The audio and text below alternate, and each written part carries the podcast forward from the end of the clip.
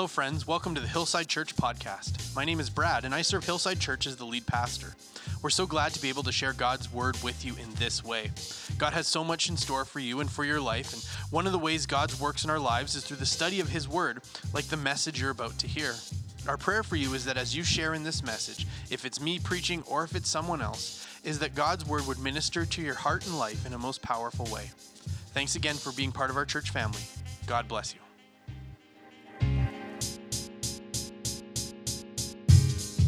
But for the next few weeks, we're going to be talking about church.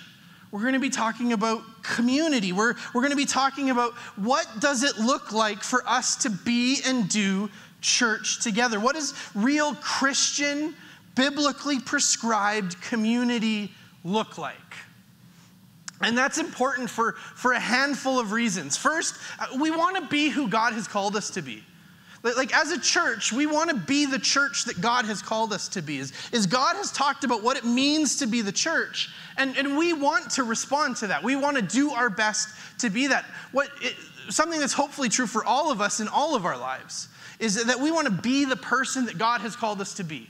We, we want to we wanna live the way God has called us to live. We want to have the priorities that God has called us to have in whatever our walk of life, and, and that extends to the church is that when we look at Scripture and we see what God says the church is supposed to be, we as the church want to look at that and take that seriously and say, that's what we want to be. And, and God has given us some instructions on what it means to be a part or what it means to be the church and what it means for us as individuals to be a part of the church. And so we're going to spend some time looking at that over the next couple of weeks.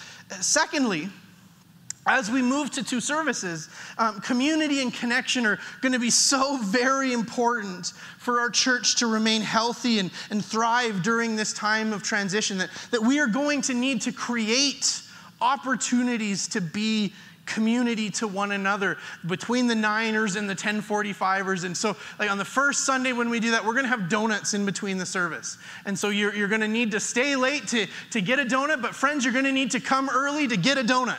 Um, you know, that, that if you come late to the first service, there may not be any donuts for you. And so, we're going to create these spaces. And lastly, Jesus set the idea of community and unity and fellowship of believers in an extremely high place.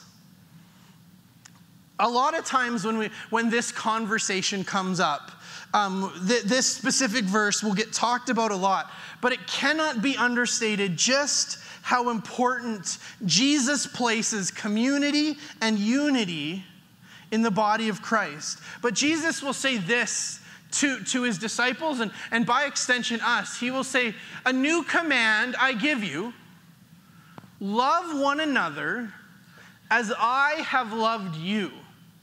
So you must love one another. And then Jesus brings home the importance of this. A, a new commandment from Jesus already should be pretty important.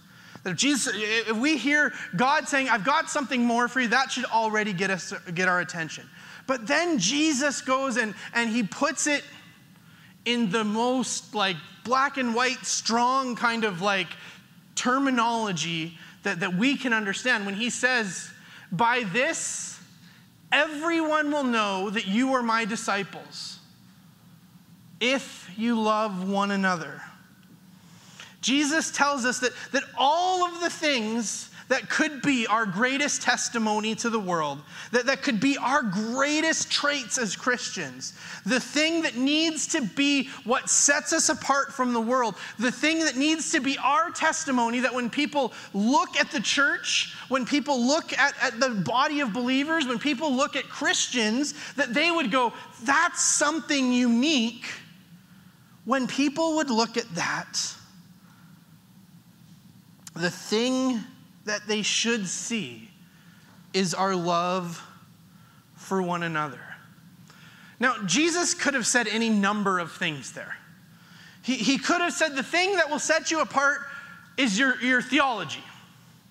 The thing that could set you, the thing that should set you apart is, is your uh, apologetical prowess, your ability to, to, to argue the faith, your ability to have deep understanding of the faith. He could have said, you're, you're, What will make you stand apart is your stance on issues of the day. That, that culturally, what's going on and, and how you respond to those issues, that will be how the world will know you're my, my disciples. But that's, that's not what he said. He didn't say our church attendance, he didn't say how much we volunteer, he didn't even say how, how much we give. He didn't say how nice you are. He didn't say how often you give a nice wave gesture to the person who cut you off in traffic rather than other hand gestures. In fact, it's interesting to note that Jesus didn't even say that it would be our love for the world. That he, you know, for the people of the world. He, he didn't say, it would be our love for the people around us, our love for the lost, our, law, our love for communities. Jesus didn't even say those would be the markers. Of all of the things Jesus could have chosen to give us as our identifiable marker, he said that it would be the way that brothers and sisters in the Lord love each other. The way that love is expressed inside of this. The way that love is expressed inside of the church, inside of the community of believers. The world is supposed to look at the way that we love each other, the way that, that love is expressed inside of the body of Christ, and, and see something different than what they see in the world around them.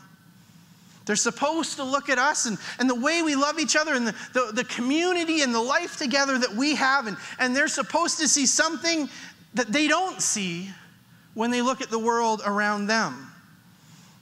We are meant to be a people that are so diverse, so different, so seemingly incompatible that we just don't make sense that people are supposed to look at us as the church and they're supposed to go, I don't understand how that works. How all of those people who are so different, who have such different life experience, that have such different ways of viewing the world, all that are different ages, that are different in every conceivable way, the world is supposed to look at us and go, they shouldn't get along. But they love each other. What is going on there? What is going on there? We are meant to be a group of people so diverse, diverse in ways that should not allow us to be connected, in ways that, that doesn't allow the world to love. Friends, we're meant, we are meant to be politically diverse. We are meant to have different views on politics. We are meant to do that because we are meant to be united in ways that the world can't understand. And I'm sure all of us know that politics divides people up quickly. But we are meant to be above that. We are meant to be racially diverse. We are meant to not all look like each other. We are meant to have different stories. We are meant to have different journeys. We are meant to be racially diverse. We are meant to be generationally diverse. We are meant to be that. We are not meant to all be the same in any way. We need to have differences. And that's what separates us from the world. But this also highlights for us one of the most alarming things that can take place inside of the church. Not our church, but the church that is. Or, do you know the most segregated and divided time within the Christian community? Do you know when that is? Sunday mornings. Churches have, have, have seen that a way to grow is to cater to one kind of person and to push hard to, to be it, to find that kind, to be political. That, that we, we, as a church, we are going to attract a certain kind of person by being a certain kind of, of outward politicalness or, or racially or generationally, that we become a blank church, whatever word you want to fill in there, so that we can grow our church. But that's not what the church was meant to be, and it's, it's not what the church should be. We're not called to divide people up to keep unity. That we're not called to, well, what we can do is if we put everybody into all these little groups, then we'll have unity because everyone will. No, that's, that's, friends, that's, that's not unity. We're not called to find the places where unity is hard and say, well, if we, we just separate these two things, then we can have unity. See, unity only happens when disunity is an option and we choose unity. Unity doesn't come from finding the places where we disagree with each other and then, for the sake of unity, pulling ourselves apart.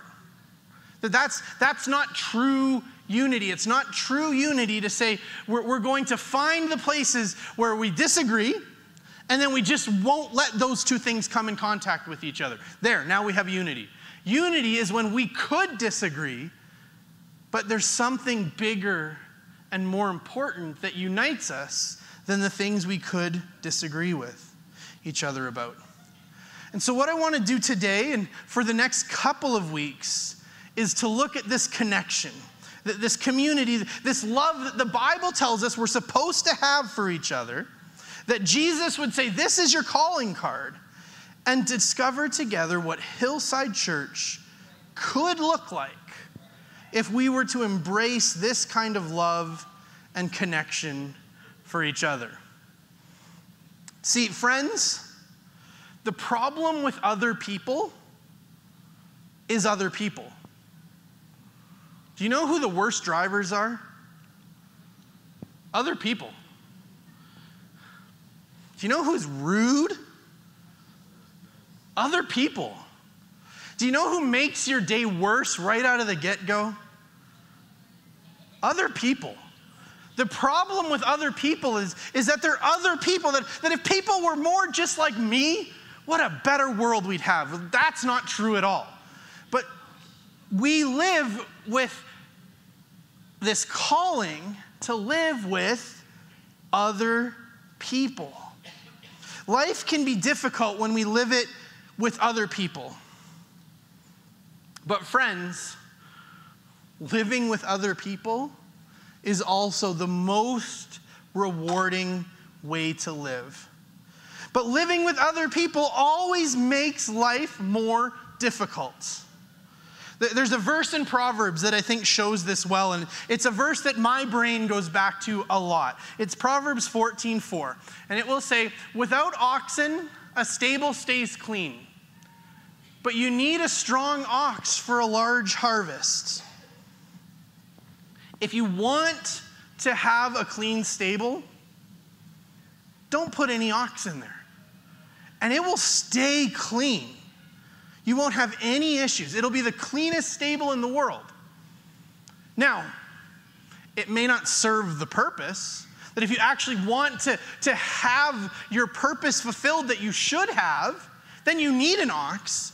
But if you have an ox, it's going to make a mess. Your stable will be clean without an ox. The only problem, if you want to get done what you need to get done on the farm, it's going to be incredibly difficult without the thing you need to do the work the ox.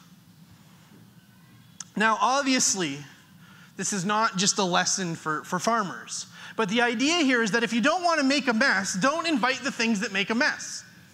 If you don't want to have a mess, don't introduce the things that make a mess in, and you won't have a mess. The problem is often the things that we need in life are the things that make a mess. The problem with other people is other people. And this is the problem with other people. When we have other people, sometimes we have problems.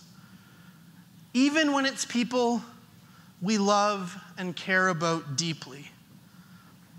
See, I am so incredibly, deeply, and passionately in love with my wife. I think she is wonderful. You can say amen to that. That's right. But here's the thing sometimes we don't see eye to eye. Now, it's usually my fault. So we'll, we'll, we'll get that out there right of the way. But do you know the secret to never having a fight with your wife? Don't have a wife. Like, like if, if, the only way to ensure that you will never have a fight with your spouse is to not have one. Anyone who has a spouse, there is not a single person here that can, if you've been married for two days, first, congratulations. Second, you've already fought with each other. That, that there is not a single uh, spouse, couple here that, that could honestly say, oh, we have never fought. No, you have fought. And that's okay. There, there are things about fighting inside of a marriage that can be good, and if you do it right, it can be healthy, and, and all of these things. But the only way to never fight with your spouse is to not have a spouse. If I didn't have a wife, I would never have to fight. But here's the flip side of that I would have also missed out on the best and most important parts of my life. And so when we look at life, you know, if we don't have any oxen, we are never going to have a mess. But we are invited into a mess. And so we need to figure out how to live inside of the mess. You, you don't want to have conflict with other people, don't have other people. But not having other people means that we will miss out on the life God has called us to have because God has called us to live life with other people. And we're going to be talking more about that next week. But in Psalm 133, it talks about God's view on us living life together. It'll say, How good and pleasant it is when God's people live together in unity. And then it'll go on and so we, we stop there, but it'll go on and say this, and we'll explain it in a second. It says, It's like precious oil poured out on the head, running down the beard, running down on Aaron's beard, down the collar of his robe. It says, It's good and right for us to live together in unity, to be together, living life together, loving each other, liking each other. And then it tells us that this, this is like an oil being poured out on Aaron, covering him from head to toe, soaking him. Now, now this is obviously a metaphor that, that we're not familiar with. That, that this is a foreign thing, that we don't do this. That, that in our culture, pouring oil over top of someone is never done in a complimentary way. If you've ever done it, it's probably not because you loved that person so much. Maybe you spilled something, or maybe you were mad and the only thing you could find was like a jar of oil, and so you dumped it on him. I don't know. But, but we don't do this because, oh, I, I just love you so much, I'm going to pour oil on you. That, that's not a thing that, that we understand. The, but the oil that was used to bless a priest that's being referred to was extremely fragrant.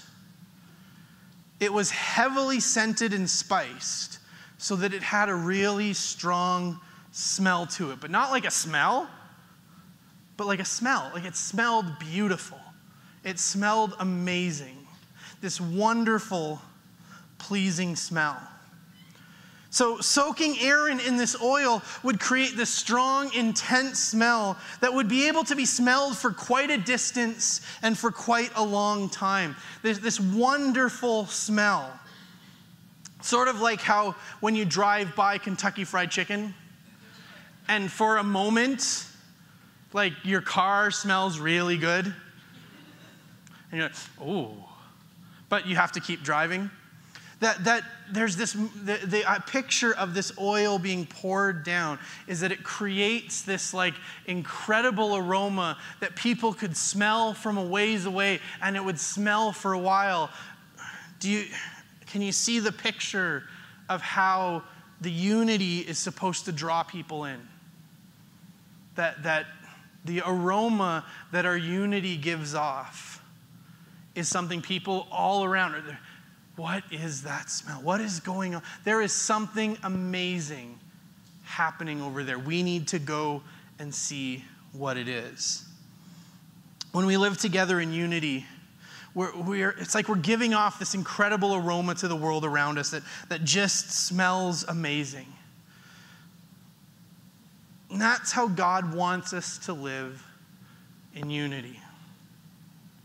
But where there's oxen, the stalls are a mess. But God wants us to live in unity with other people. But where there's other people, there's other people.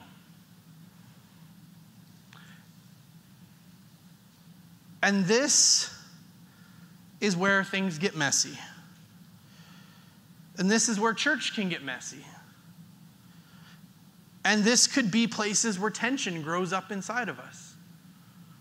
Where as we're living life with other people and somebody says something, somebody does something, somebody keeps saying something, somebody keeps doing something, and it becomes more and more and more difficult to live life together.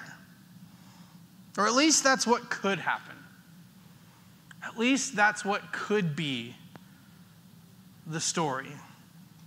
But I want to take you to one last place this morning that I think, in a very broad way, gives us a picture of how we live this out. Paul will write, the Apostle Paul will write a letter to a church in a city called Corinth. And if you want to talk about places that are a mess, Corinth is the king of mess. That the church is, is a disaster. And Paul is writing to this church about how to live life together. And there's a famous chapter, 1 Corinthians chapter 13, and it's all about love and what love can do and what love looks like. And as he's writing about love to this church that is struggling to love one another, just a couple chapters earlier, he's written to them about how they're having fist fights and getting drunk during communion because they don't want to share. And so they are doing communion with real wine, and people are drinking all the wine. They're getting drunk, and they're having fist fights with each other. Life is messy. And Paul is writing to this church, and he will write this to them. And this, this shows us how do we do this together. He will write, Love bears all things, love believes all things, love hopes all things, and love endures all things. Love allows for us to bear all things together. That when we love each other, we can bear things together. How do we do that? It says, Love believes all things. Or love, love hopes all things. We'll start, we'll, or, but I guess we can start, well, we'll, yeah. And the text believes is first. Love believes all things. If I love you, I believe the best for you. I believe the best for you, but I don't just believe the best for you, I believe the best in you. That my love for you is bigger than the thing you said that I could take the wrong way. That I believe the best, that even though somebody said that and it was, ooh, I believe in you. And I believe in your goodness. And so I'm not going to take that the way that I could take that. Because I'm going to believe in you. I'm going to believe the best for you. And I'm going to believe the best in you, that you are good people. It says, Love hopes all things. When we love each other, we can hope the best for each other that when I look at you, I want the best for you. I hope for the best things for you that I'm not in competition with you. I'm not hoping, well, well, I hope they get enough, but just enough to keep me a little bit above them. That I hope all things for you. I want the best for you. But more than that, I hope all things in you. That I want you to be the best you. That, that I hope that you can be, that we can have the hope for the best for each other, hope for each other. That I want, I, I have hope for you in your life, in your story, whatever you're facing. That if you come to me, I am going to give you hope because I love you. And, and when we believe in one another, and when we hope for one another because we love each other, then, friends, love endures all things. So, how do we endure? All, how do we get together as the family of God with the billion ways that we can offend each other? And how do we endure all of it? We believe in each other, we hope for each other, we bear each other's burdens, and through that we will endure all things together. But if we don't hope all things, if, if we don't believe all things, if, if we don't bear all things, then we won't be able to endure all things. But if we can love, if we can have unity, if we can be a collection of people that are so, so different and yet love each other, choose to be united together, and we can talk to each other in that heart, if we can work together with that heart, we don't need to divide up to keep unity, but rather we can carry the amazing smell of the family of God the amazing smell of brothers and sisters, perhaps disagreeing with one another and yet still loving each other and living life together. Then, my friends, we can have oxen, and we can have clean stalls. Let's pray together. Father God, as I look around this room and I see each one that's here. I see each life represented here. I, see each family represented here. And, and even in that, I can think of the, those who aren't here. And God, I am so in awe and so blessed that you have called us to be family to one another. That you have called us to live in community with each other. That you have called us to the awkward and essential challenge of Christian community. And God, I thank you that each one here is my brother, each one here is my sister, that you have given each one of us and you have given each one of us to each other as a gift. Not a gift that we can return, but a gift to one another. And God, I pray that as we go, as we endeavor to live life together, God, may we not live life together just waiting for the collapse but God, may we be intentional with one another. May we choose to live in unity. May, may we bear all things for each other. May we believe all things for each other. May we hope all things for each other. That then, as brothers and sisters, we can live in unity with one another. God, I'm so grateful for community.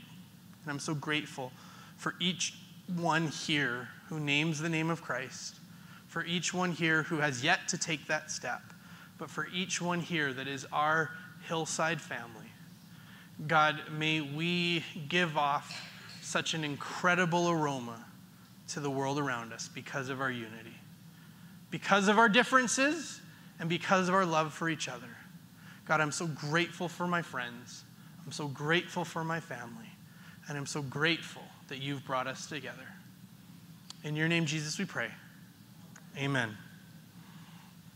Every week um, at the end of the service, I try to remember, and I usually get there, but I don't always. But I try to remember to tell you that I love you, and I believe in you. That as a church, we love you and we believe in you. That we think you're amazing and we think you're amazing.